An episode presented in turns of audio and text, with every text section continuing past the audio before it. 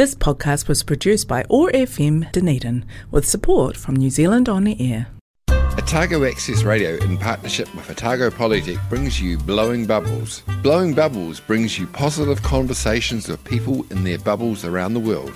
How are people living their bubble lives? Working from home, keeping kids entertained, and staying connected and getting exercise. And how are these things presenting us with the opportunities to find new ways of living? Every weekday, the Sustainable Lens team of Samuel Mann, Shan Gallagher, and Mawera Karatai reach out from their bubbles to chat with interesting and positive people around the world. Broadcast on Otago Access Radio 105.4 FM and streamed and podcast on oar.org.nz and sustainablelens.org, bringing connection, joy, kindness, and peace in the days ahead. Welcome to Blowing Bubbles, positive conversations with people in their bubbles, their safe spaces around the world. I'm Samuel Mann in Sawyers Bay, Dunedin. And I am joined by Mawera Karatai in Whakatane. Kia ora, Mawera. Kia ora, Sam. How's it going? It's going very well for a Tuesday. nice one. How's your garden going? Garden is good. Um, last night we had tornadoes in Whakatane. Wow. We, we could see them in the sky forming. They didn't come all the way down, so I don't know if they're still called tornadoes then, but yeah, we've had yeah very peculiar weather, and our river's going to flood, and yeah, it's very exciting stuff. But but your plants are all right, and the chickens are all right. Yep, the chickens are fine, Sam. the chickens are happy, well protected from the storm. It's really funny. They will not go inside though. They'll sit there in that stormy weather. They'll sit on the top of their on this resting bar, all snuggled up together. They're flip. They're interesting creatures. and who are we introducing today? Today, it is my very great pleasure to introduce Pleasance Hansen.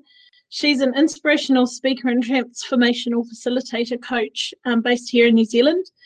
Um, she it, it truly, really demonstrates an unquenchable belief in the power of the human spirit to transcend obstacles and forge new paths.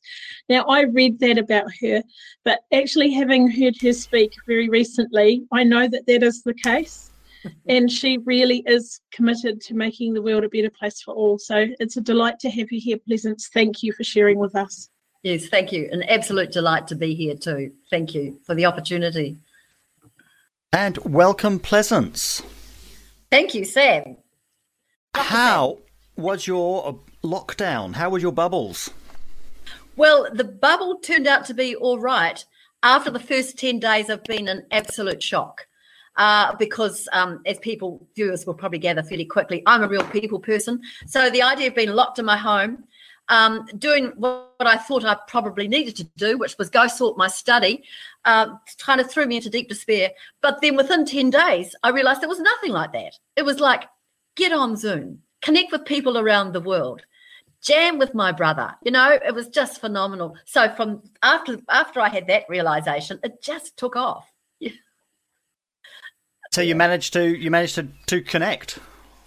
I did, and I connected globally. Um, I became very good at. I was already doing that anyway. A number of international Zooms, international groups I was part of, but I became very agile in my own mind about time changes. You know, like right now, I can tell you, um, we are between eighteen to twenty-one hours ahead of the states, two hours ahead of Australia, and as I'm frequently fond of saying, New Zealand is um, the world's future.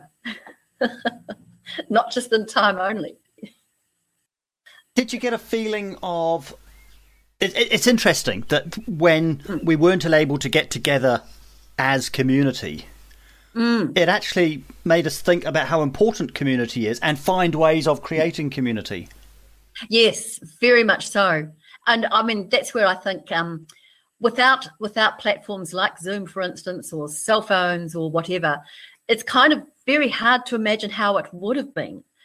Um, though, on the other hand, on my daily walks, seeing neighbours working out how to keep their social distance, so sitting in their deck chairs at the appropriate distance from each other, having cups of tea together. So actually, you know, we have this innate desire to form community. We will, we would do it no matter what. Uh, but but quite an extraordinary experience to go through to have to work out how to do it differently. And were you working from home? Yes, I was. Um, I already was working from home. Um, I was part of an international group uh, developing an online applied leadership program. So that gave me a great opportunity to really focus on that. And I'd say the lockdown period was a chance to accelerate that work. So it made a big big difference actually actually working online. I mean, I did miss the usual contact I'd been used to having, meeting my clients at lovely cafes and having deep conversations. So I missed all of that. um, but but on the other hand, the the online work actually took off. Presumably that came about from contact you had had with people previously, or was it something yes. that emerged? It was contact I had had with people previously.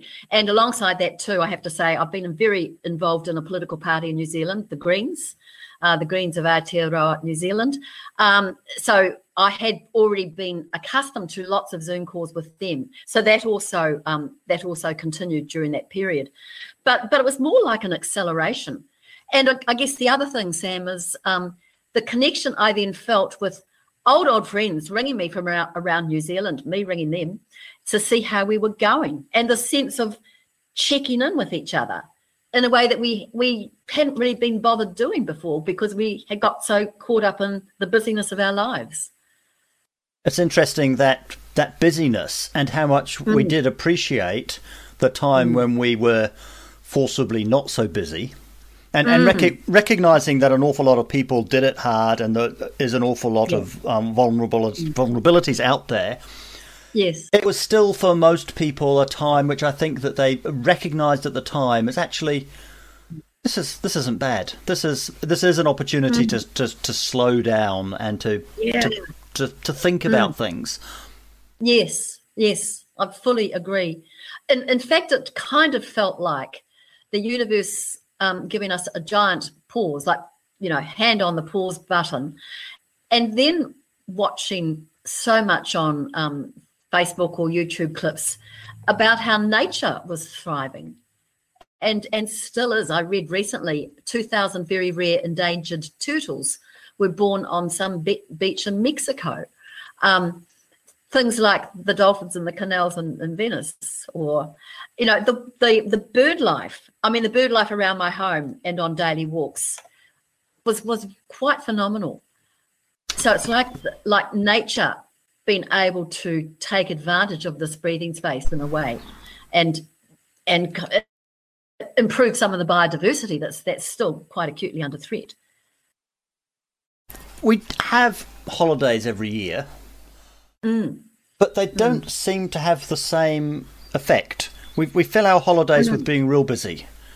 Yes, yes, and feeling we have to go out and do stuff and be places. So I think that was the other extraordinary thing about lockdown. And I found this talking with many of my friends too.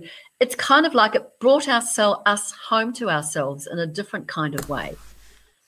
And and also because valuing people um, became a lot more prominent and taking note of, like here in New Zealand, the daily briefings we had with our Prime Minister, doing those briefings with the Director General, and just feeling so very well informed, and also that we were we were being handled very well as a country. So I think in New Zealand we've been very fortunate around how COVID has been handled during lockdown and how it's continuing to be handled. It's been described as a, a masterclass of communication. Mm. Ah, yes, that makes sense. Why do you think it was so successful? What we did here in New Zealand? Yeah. Yeah. I, I think um, I think the very first reason is that we we have a prime minister who's just recently been re-elected with with a resounding um, majority, uh, a prime minister who who is a very skilled communicator in terms of her empathy with people. And so I think what we what we have here in this country is someone who's leading from her heart, um, who also knows how to work in collaboration with others, and and respects and and honours others' expertise. There's no sense that she's got an ego that's going to get in the way of being threatened by other people knowing. So it's like that's that's really phenomenal.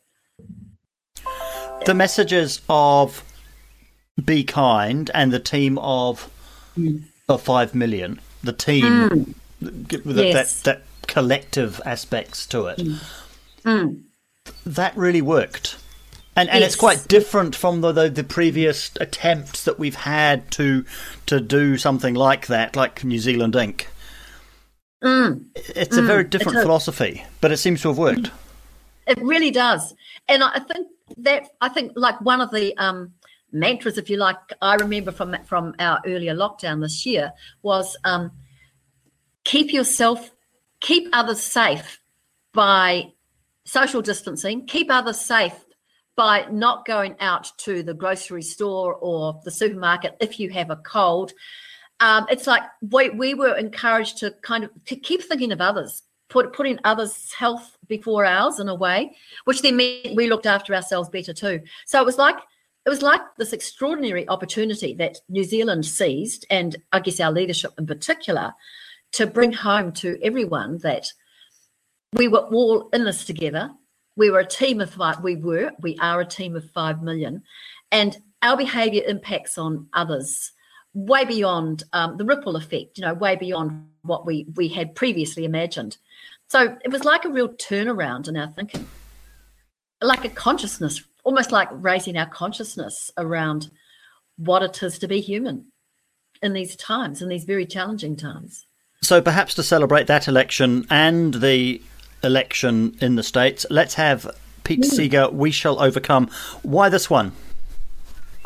Oh, it's just look. I'm a baby boomer, and um, you know, when I was thinking about music, it just it just came into my head. We shall overcome because I actually feel something extraordinary and incredibly significant has been overcome in the states.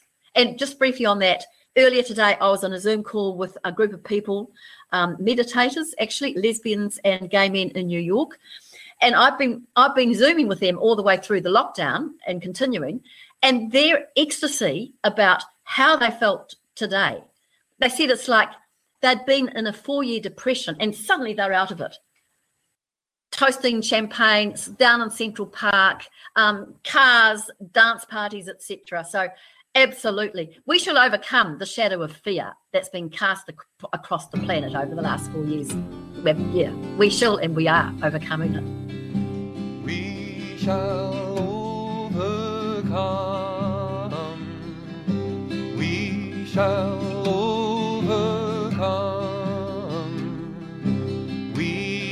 We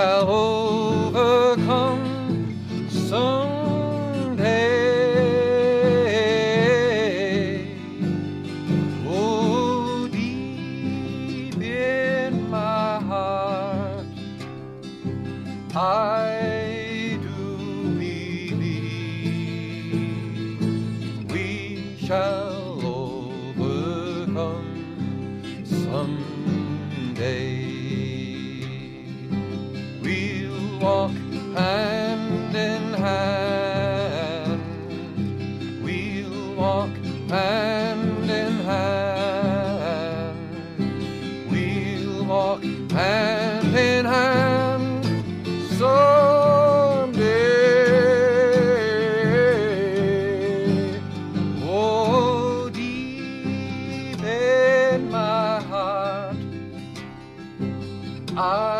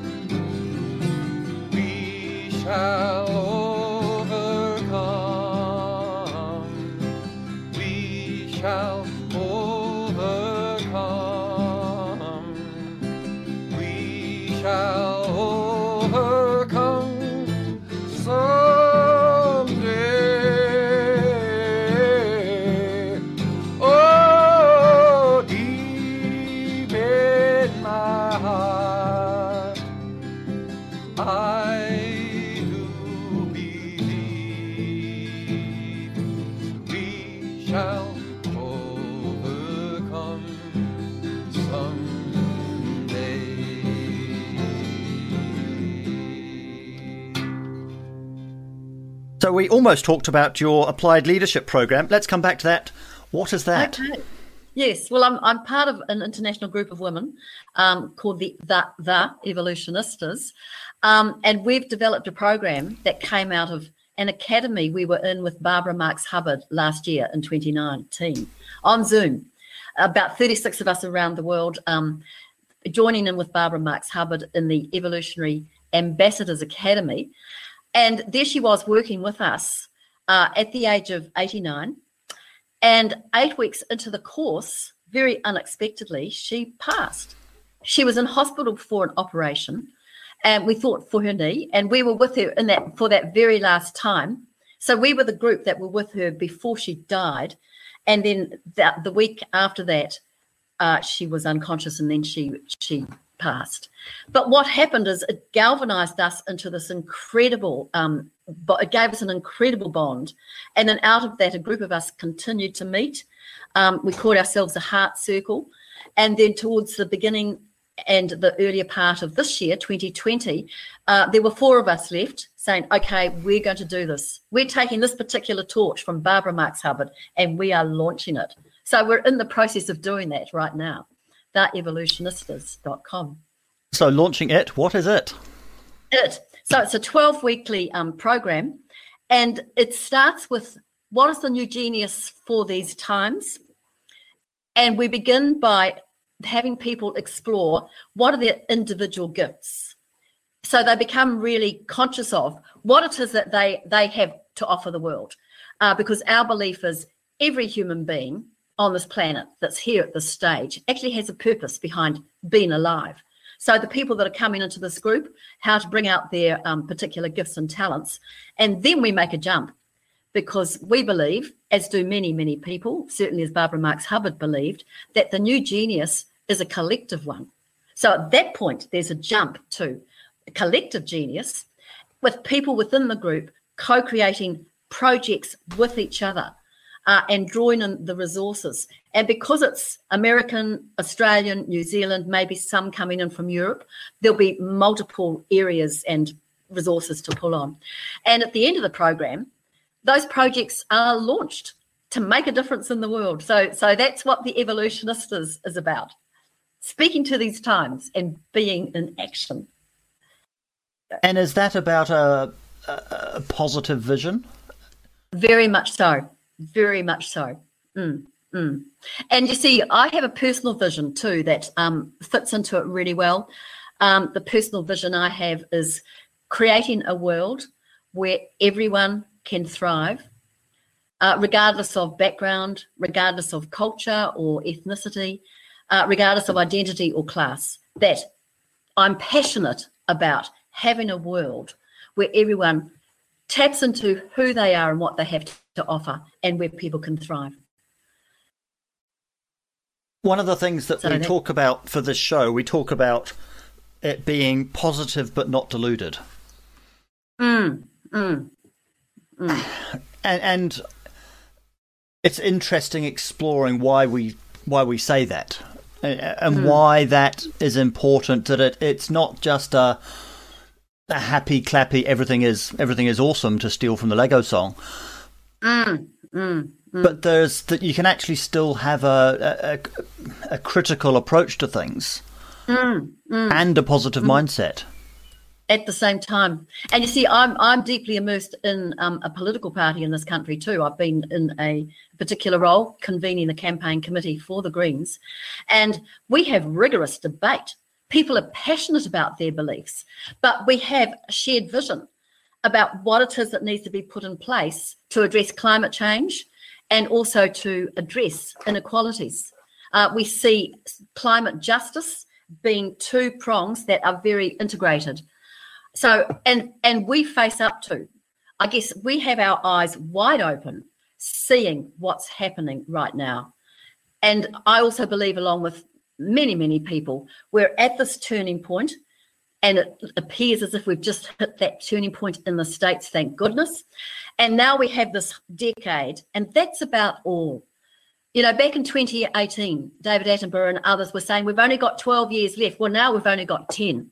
You know, and this is the time for us to look at what needs to happen, to, to be willing to turn our heads around from old models and old paradigms and to take action, uh, to alter, lighten our footprints on the world, to address inequality directly, recognize, acknowledge it, to deal with sexual violence against women and children, and to bring about transformational change. So, this is the time for us to do that collectively.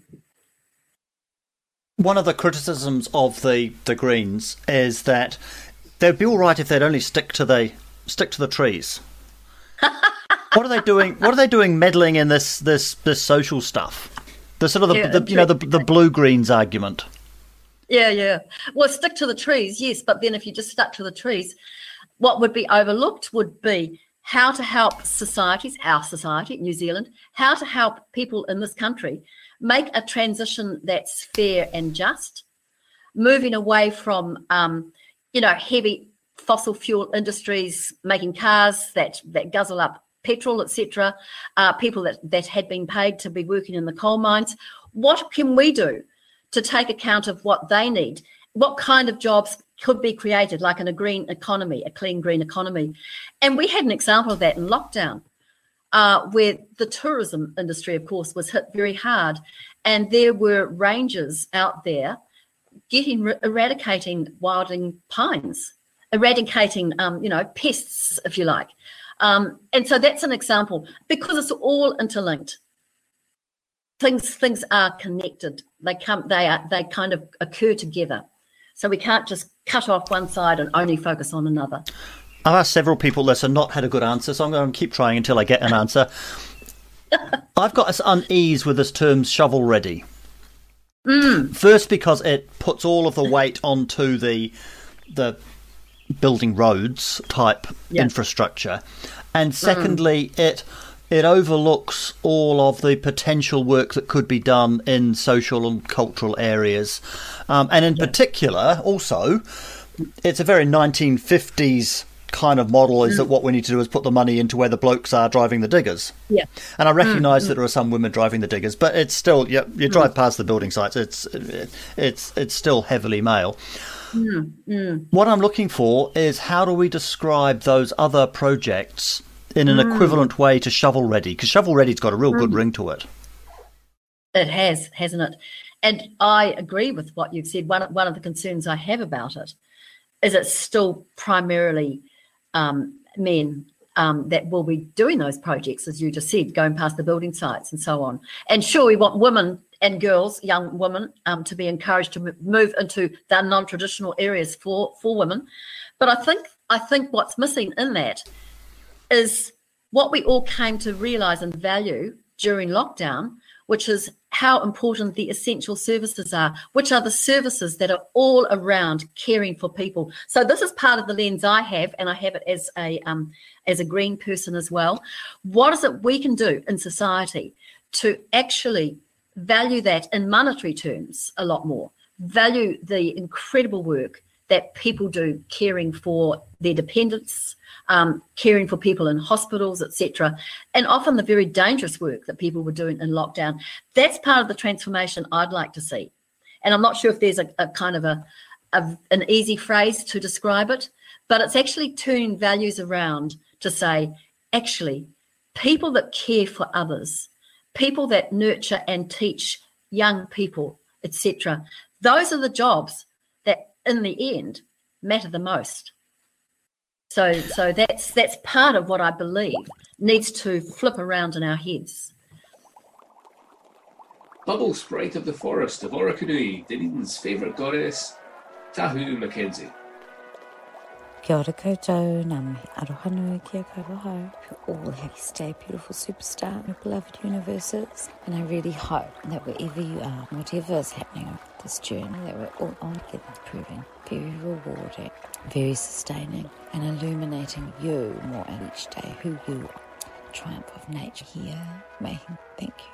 So I've had a wonderful day.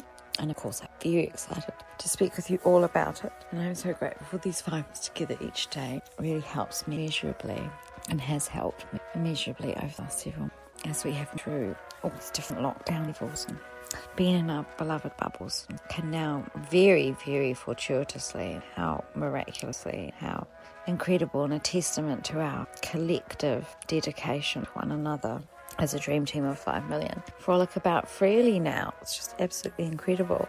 So, in the spirit of this freedom, we had more than 100 lovely young people come to visit us today at Orokonui Eco Sanctuary. An amazing Leslie, wife of amazing Sam, began her baby Kiwi care training today, and so she was able to come in when the training had finished and talk about meeting the baby Kiwi that we're looking after at the moment and what her work caring for the baby Kiwi will involve, and exciting. And we had a wonderful time with all of the students today. It was really fantastic. And of course, for me, more and more, I'm just so grateful for the ability to stay in one place and go deeper and deeper into my connection and my relationship with Orokonui. And of course, all the life at Orokonui, all the, all the other life forms at Orokonui, including the rest of the staff. And it's been wonderful to, over the years, see everybody grow and evolve and move through different phases in their lives and whether consciously or not, offer one another support and for inspiration, for encouragement. It's very important, we all know. So, of course, it got me thinking that there's always so much potential in everyone, everyone that we meet. And we may not know this, but there's always so much potential within ourselves as well. And there's actually always so much potential in all life. That is just a, an aspect and the nature, the very nature of life, that it will just continue to grow and develop and evolve. That is what all life does. And so it's been wonderful for me over the years with my education dream team to really see these wonderful, wonderful people just grow and develop the confidence in their skills. And they're now leading their own projects. They're now doing all sorts of amazing things all over the world. And I feel so grateful for the time that we've had together. And I always feel that connection with them forever and ever. And it's wonderful to know that this is happening all around us, even if we don't directly meet these people, even if we don't directly connect immediately with these life forms, that potential for growth and co-evolution is always being filled around us constantly. So I have really enjoyed reveling in the sense of that power today. Another aspect of that actualized potential, of course, is that sense of joy, that sense of accomplishment when we are able to do things that we really love, maybe that we didn't realize could do. And I see this in all of the life that I encounter, but particularly, of course, the beautiful young people come to visit us at Orokonui and big, big adventures out in the real world, the living world, little world. It reminds them of who they are, and it's very important. So I hope that for all of you, you are having the opportunity to realise all the incredible things that you are and do. And I'll look forward to talking to you tomorrow. Thanks so much. Ka kite. You're listening to Blowing Bubbles. We're talking with Pleasance Hansen. Pleasance, we've seen lots of societal changes over the last few months. What do you think is going to stick, and what do you hope will stick? Mm, mm. Oh, okay, so what I've thought of, I'll just say it. What I what I hope will stick is an inner quietness that maybe a lot of people have found, uh, and a reappraisal about our lives, not being so busy, not being so frantic, and I guess the other thing I really hope does stick is a drop in blatant consumerism. I know that during lockdown, I had the chance to finally get rid of a credit card that had been hanging around my neck like a dead albatross. I finally got rid of it. The, and the other thing I found during lockdown is I was reminded of what it was like growing up as a baby boomer in rural New Zealand. And growing up in that environment, I had an aunt that lived in what we called the back blocks. So she and her husband, Auntie Minnie and Uncle Bob, they went to town to buy their provisions once a month. I thought about that a lot. Uh, even made sure I got some herbs going in my garden, you know, um, made sure I had the oatmeal to make porridge every day, the lasagna sheets to get into the homemade vegetarian lasagna, all of that. And it was like it was like a rekindling of you could say old fashioned values, but in fact the values that we now need even more for a sustainable world. So I think it's been a massive reminder about what really matters um, and and how to be with that and how to live in a much more sustainable way. It's interesting that although our systems seem to have hung together, I think that there is a case of only just. And we're mm. certainly seeing around the edges. I know of people that have have got medicines that they're having to move off because those medicines aren't available. And I know of a couple of businesses that are having to change how they uh, process things because parts aren't available. And it really mm. has highlighted how tenuous the mm. stretched supply chains that we have, the just in time supply chains. Mm, mm. And I wonder if one of the things that we'll take from this is just a rethink of that sort of stuff. Not just slowing yeah. down individually, but but just having a bit of a think about what resilience means. Yes, yes. And I, one statistic I'd read, like people all over the world now having their own veggie gardens, for instance, just being so much more appreciative of popping out into the backyard and um, pulling up the cabbage or the cauliflower, or broccoli or whatever, you know, and digging up the potatoes. It's like, yeah, that being be, accepting our reliance on Mother Nature and actually um, making more of that, going in that direction rather than uh, rather than the addiction of shopping. Because for me, the addiction of shopping was broken during lockdown, and I was vastly relieved. So not not just alongside getting rid of a credit card with debt that just kept mounting every every month, whether or not I spent anything on it, to really thinking differently about where do I want to put my money now, apart from donations or political parties and so on. But you know, where do I want to put it? I want to support local businesses I want to support people that are making the food and the coffee, you know, for us, like actually supporting them. And of course, in New Zealand, um, supporting our local tourism because we have such a phenomenally, phenomenally beautiful country to to live in and enjoy. What lessons do you think we can take from how we've responded in, in New Zealand or perhaps wider mm. For mm. those longer term questions. You're talking about climate change and, and social mm. inequity, but there's biodiversity collapse. There's, there's a long list of things mm. that mm. are almost intergenerational. Yes. Mm, mm, mm. I, I think the major lesson is to be even to be even more present to the impact of our footprint on the world. And I'll, I'll, give you one example. I was in an international Zoom call with Findhorn in Scotland, phenomenal place um, that has a very light footprint on the world. Um, and right at the end, and this is like two, two, three o'clock in the morning because of the time differences. So I'd slept the night, I slept the afternoon before and stuff like that. You make the, the adjustments you have to. Um, but right at the end, we were all asked to make a declaration, and I made a declaration that I was going to lighten my footprint in the world. Uh, came off the Zoom, 3.30 in the morning, uh, went to the bathroom to wash my hands and get the towel off the heated towel rail. And already it had been a bit precarious. One of the hinges was kind of collapsing, but I still thought it was holding up. The next minute, it broke in my hands, and I went, "Well, there you go. no more heated towel rails for me." You know, tiny example, but it was like, boom. For as a for instance, yeah. Do we need a, a a crisis in order to transform? Mm, great question. It's something Barbara Marx Hubbard used to say. She used to say, every crisis is a birth.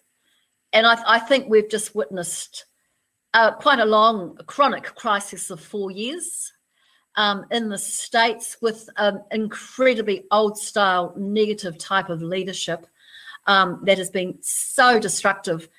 And the incredible number of deaths, you know, the carelessness around COVID, and my heart just goes out to my American friends and and those deaths that have occurred now with Biden coming through, making that his top priority.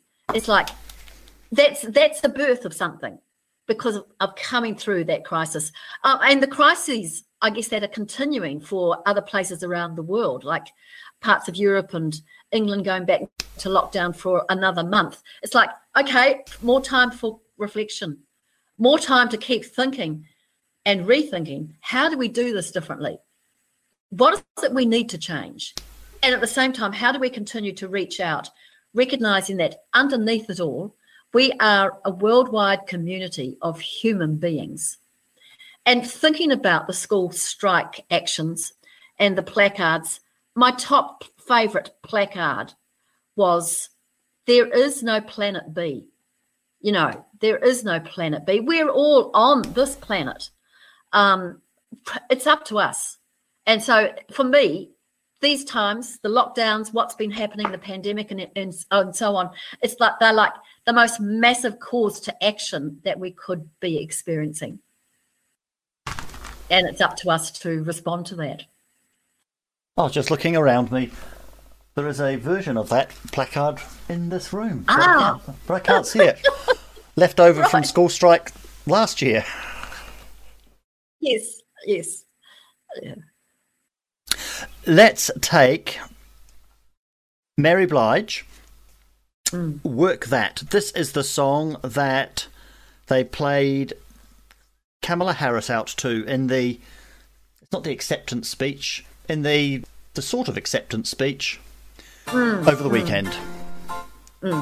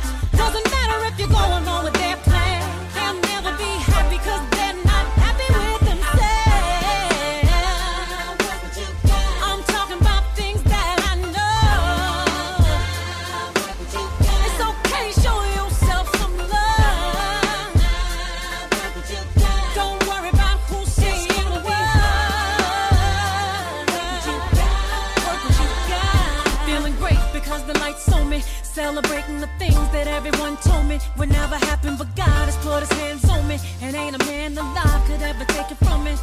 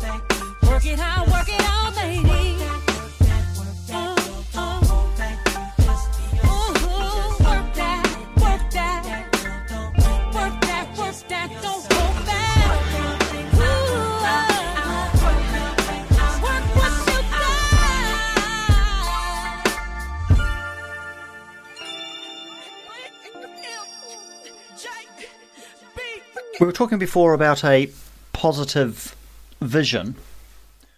Mm. Do we still have the ability to to do that? I know Mawera is looking at the role of imagination. Do we do we know? Do we have the tools to have that positive vision? I I believe we do, and and I guess I'm going to use what could be termed an old-fashioned word here too, but a word that I heard Joe Biden use just Malarkey. after. Uh, yeah, no, no, another one. and then he used it again in the speech he made over the weekend. Um, an old-fashioned word, but an amazing word. Um, the word faith, and I think faith is about having optimism even when our minds might be telling us there's no cause to. Because I think faith goes into those other realms of, of feeling and a much deeper knowing, a much higher intelligence that we can access in ourselves. And to, to have faith. And I guess the other thing I have faith in, Sam, is um, people. I have faith that enough people are aware of what needs to happen and are willing to change and take action, like we've just seen in the American elections with the numbers of people that voted, like we also saw here in New Zealand, where within the Greens itself, we had something like a youth tsunami. Thousands of young people voting for the first time and making sure they got out there and did that. And then for Joe Biden, so many of the black American voters who voted for him, and many of them would never, ever have voted before. So they turned their protest on the street in Black Lives Matter into votes in the voting booth. And I have to say, that political system needs such an overhaul. There were so many obstacles in their way. And for a number of them, they would have had to go back with the correct ID. They might not have had the exact right ID. You know, so many obstacles, but people still did it. People turned out in phenomenal numbers. They turned out to, just to recognize it, on both sides. So, um, so the Republicans, Trump's voters were also um, galvanized into action. But thank goodness there was that 4 million um, voter margin and also the key states, the key states in terms of the electoral college, particularly Pennsylvania, Philadelphia, um, city that um, where Biden was able to take them. So, wow. And now the US has the very first woman in the White House that's not not a first lady, you know, um, the first black woman, the first Asian woman, grandfather from India, mother coming out at the age of 19. Uh, yeah, so th- there's huge possibility and hope there as well. And in our own country, having um, Nanaia Mahuta appointed as our Foreign Affairs Minister. How incredible having a Maori, Maori Indigenous woman speaking on our behalf around the world. What a powerful statement. I have some questions to end the show with. Oh, yes. What These are the the. Yep, what is the biggest success you've had in the last couple of years? Um, being part of the Greens and helping bring about a good, great election result. Who are the three, three new ones? What was that? Who were the three new MPs? Um, Elizabeth Kerekere, um, Ricardo Tiano. Um, two out of the three of them are um, one's a lesbian, one's um, gay. Um, the three of them are activists in different spheres. Um, so phenomenal to have them now in our parliament as well. And they've made our caucus, um, the Green Caucus, um, the gayest in the world because 40% of our 10 are lesbian and gay. And we have hit the 10% threshold across our entire parliament. So we have, we have the queerest parliament in the world. What do you think we can expect over the next three years? That's not one of my Um, normal questions. No, what can we expect? I think we can expect quite a lot of pretty incredible change. And alongside that, I would say we can also expect quite a lot of resistance to that. And I think it's important going into these next three years, and I'm thinking broadly, more broadly than just here to three to four years, like the States and elsewhere. I think um, probably the most important thing in terms of dealing with people resisting or refusing to recognize the realities of climate change, for instance, is to never ever be shocked by their denial. Shock catches us and stops us from taking action. I was born into an incredibly conservative background.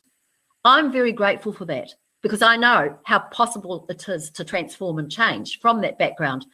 I also have empathy for people who are still caught up in the mind traps of backgrounds where there's deep conditioning um, and where one person um, is given ridiculous amounts of power. Um, but I'm not shocked. I'm I'm not a shockable person uh, because I know the extent to which that conditioning and indoctrination can so take over people's minds. So I don't waste time around bemoaning the Trumps of this world. Um, it's like let's look at what we can do. Let's keep our focus ahead. So, do you take on the transition towns approach of I don't have to convince people that don't want to be convinced, I'm just getting on living a better life? Yep. Very much so. And we were doing that in the Greens in terms of the people that we were ringing. We weren't going for cold calls. We were going for people who were warmed up to us or maybe on the fence. That's part of where we got phenomenal success. What could we do to get them to the voting polls? What we, could we do to persuade them to vote for the Greens, you know, party vote Green to get us in? Um, yeah. So, we're writing a book of these conversations. It's called Tomorrow's Heroes. It's oh, our, wow. It's our team of people doing good work. So, you are in our team. What is the superpower that's got you into the mansion? Whew. I would say my enthusiasm and my unfailing optimism that are combined, and they come from knowing the opposite. So my super, my my superpower is not a superficial one. It comes from very deeply lived life experience and a huge journey I took myself to come out of um, a deeply conservative background, which also had a lot of love in it. So, you know, I, I acknowledge that as well. And I've also experienced a great deal of healing within my family of birth, despite our massively different views. So I know what's possible. It's my belief in what's possible that's my superpower. So, do you consider yourself to be an activist? Absolutely. I'm a social catalyst and a change maker, all of those things. Why? Because I like to walk my talk. I've been talking about these things for decades and I've also been living it. And I think you have to walk your talk. Otherwise, words are hollow and shallow. So, what motivates you? What gets you out of bed in the morning? Ah, those kinds of things. Um, and and also believing that I'm here to make a difference. You know, I value being alive. Um, I've been around a lot of death, um, including um, a very, very my my partner of 25 years, um, and I'm so grateful for the preciousness of life. So that's what motivates me there. So, what challenge are you looking forward to in the next year or so? well, the challenge of launching um, a global online applied leadership program with with other women. Um, we're across four time zones, and and the challenge and the excitement of that, and and bringing people in to work with us, and then see what is created through that particular container. So that's both challenge and opportunity. And lastly, do you have any advice for our listeners? Advice follow your heart. Um, and delve deeply into it. For instance, ask yourself the question what is my heart's deepest desire? And that will open up inner doors to what you are most passionate about and what you care about the most and then follow it, regardless. Thank you for that. Mawera. That, that's been really, really interesting, Pleasance. So many, so many definitions for imagination is what I've heard today. Yeah. And it, it's your worldview is so uh, optimistic and so positive and mm. yeah i think we could all do with seeing the world through your lens Thank you. so we're going out in celebration of the US election. We're going out to the Marvelettes, please, Mr. Postman. But before we do, can you remind us of how we find the evolutionistas? Right, the, the we're called the evolutionistas dash the new genius. And I think a link's going to be put in um, at the end of this podcast too for people to uh, come into our Facebook. Um, it's a private book uh, group, um, so we'll be um, br- bringing you in as you send through your request. It'd be wonderful to see our listeners on that page, adding to our international community and adding to raising the conscious evolution of humanity because that's what we're all about.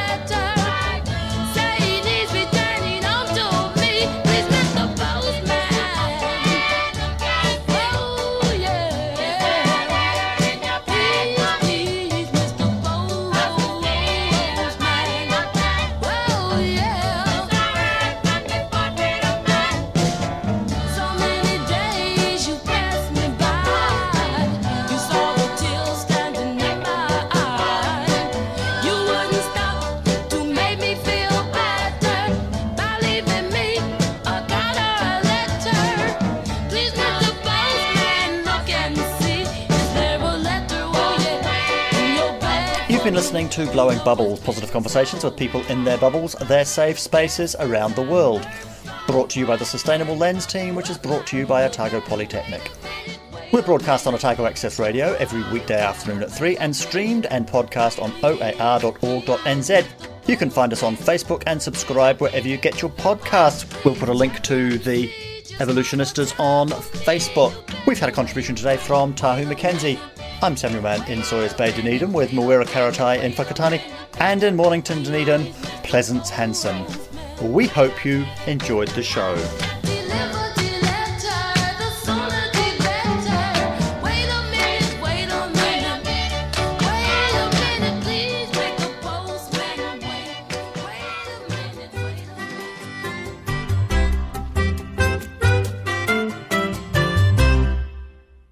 This podcast was produced by OAR FM Dunedin with support from New Zealand On the Air.